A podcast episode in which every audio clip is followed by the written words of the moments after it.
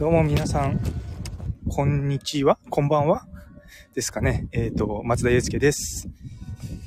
今日は仕事帰りにちょっとライブ配信でもと思って突然やってみました。い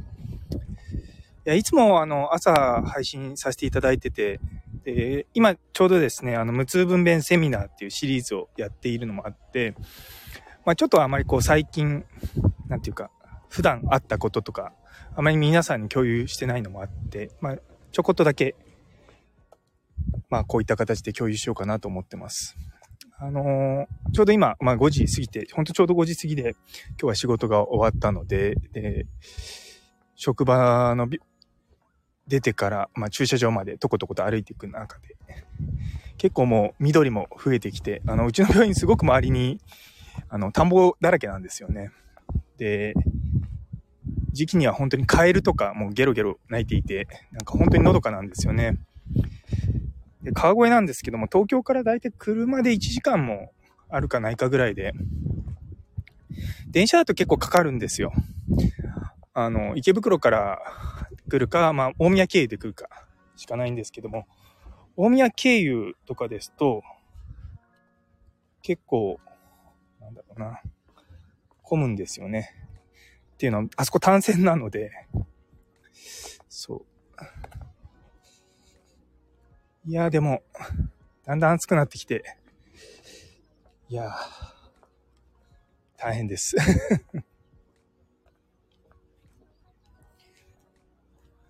なかなかやっぱこの時間は皆さんお忙しいのか、ね、なかなかライブ配信とかしても人が集まりが良くないなぁと思いながらも、ちょうどこの背景に出してるのは、うちの病院ちょうど出たところで、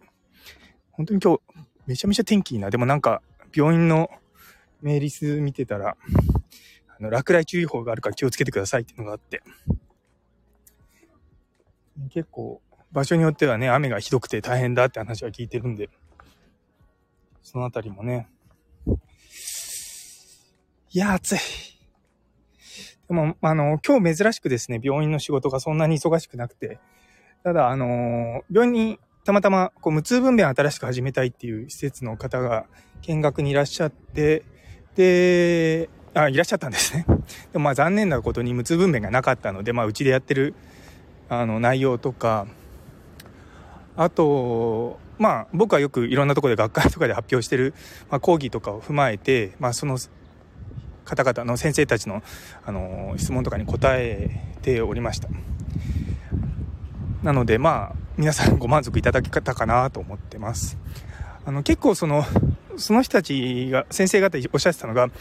あの無痛分娩とか始めようと思ってで最初はマニュアル作ればいいやと思ってたんですけれども、まあ、内側結構細かくいろんなの作ってるんですよね。っていうのも結局マニュアルを作るだけじゃなくてまあ医療って結局医師の指示がないと看護師さんとか助産師さんとか動けなかったりとかするんで ごめんなさい。そのあたりをですね、結構細かくうちは指示を作っているんですね。っていうのも、私以前いたそのカナダの病院とかは、めちゃめちゃこの指示細かいんですよ。で、こういう時は麻酔科医呼べとか、で、こういうものを1時間に1回チェックしろとか、で、日本だとそういうのって大体看護師さんとかのマニュアルに乗っかってるようなことなんですよね。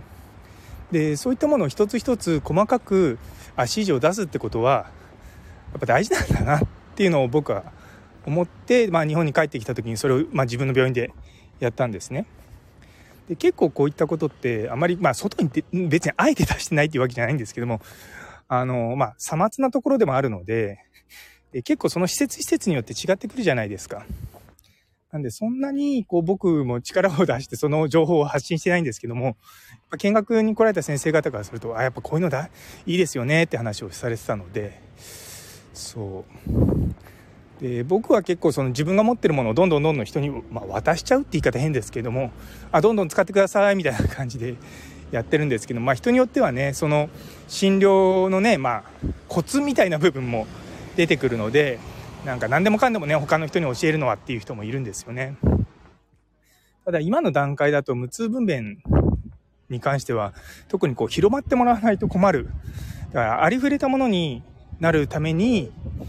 まあ麻酔科のね、先生たちがもっと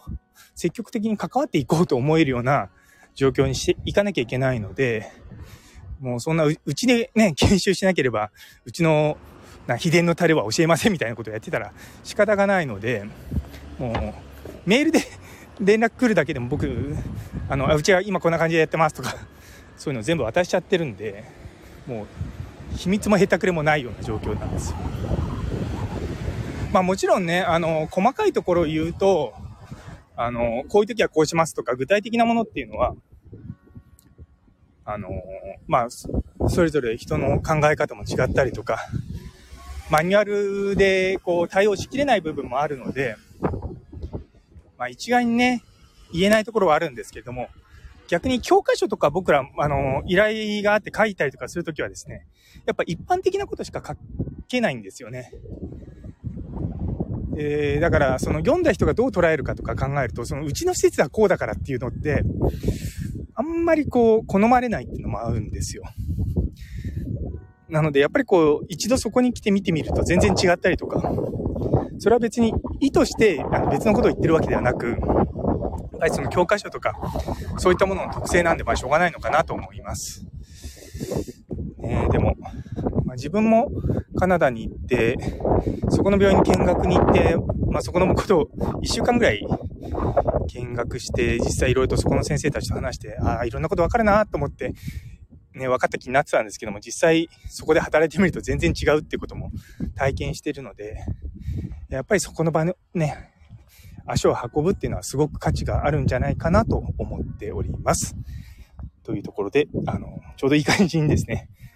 駐車場に着きましたので、今日の放送はこれぐらいにさせていただきます。えー、ご清聴どうもありがとうございました。それでは皆様にとって今日という一日がね、素敵な一日になりますように。それではまた。